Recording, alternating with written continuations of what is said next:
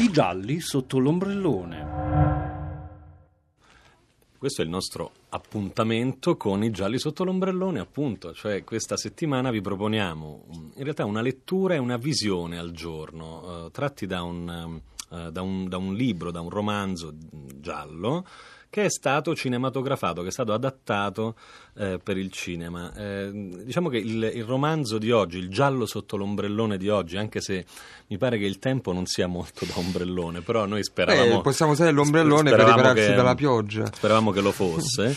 È un, eh, un, classico di Agatha Christie del 1939, Dieci piccoli indiani eh, Dieci piccoli indiani è, diciamo così, il paradigma un po' del giallo dell'enigma della camera chiusa, è il giallo più venduto della storia con 110 milioni di copie.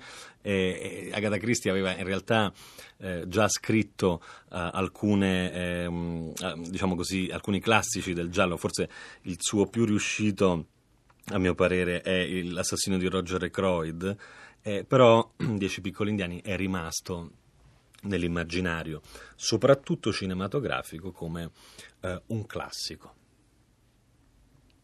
Dieci piccoli indiani.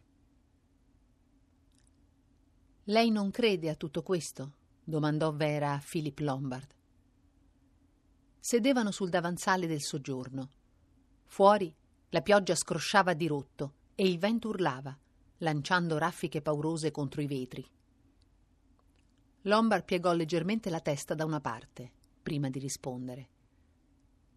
Vuol sapere se credo che il vecchio Wargrave abbia ragione quando sostiene che si tratta di uno di noi? Sì. Philip Lombard disse lentamente. È difficile stabilirlo. A rigor di logica ha ragione, eppure. Vera quasi gli tolse la parola di bocca. Eppure sembra incredibile. Philip Lombard fece una smorfia. Tutta la faccenda è incredibile. Ma dopo la morte di MacArthur non c'è più dubbio, almeno su un punto. Non si tratta di disgrazie o di suicidi. Si tratta senz'altro di assassinio. E finora gli assassini sono tre. Does Mr. Owen know we've arrived? He's not here yet, sir. Uh, where's Mrs. Owen? Oh, they were delayed in London, sir. I uh, got a letter. They'll be here for dinner. Eight o'clock, sir.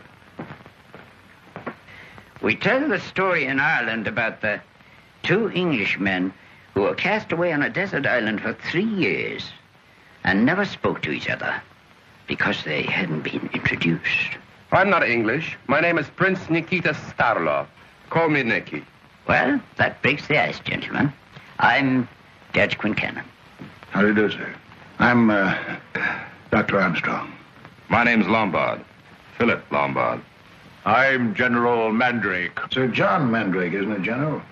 Some years ago, I was called in consultation. Your wife was ill. My wife is dead, sir. If you gentlemen will be good enough to follow me, I will show you to your rooms.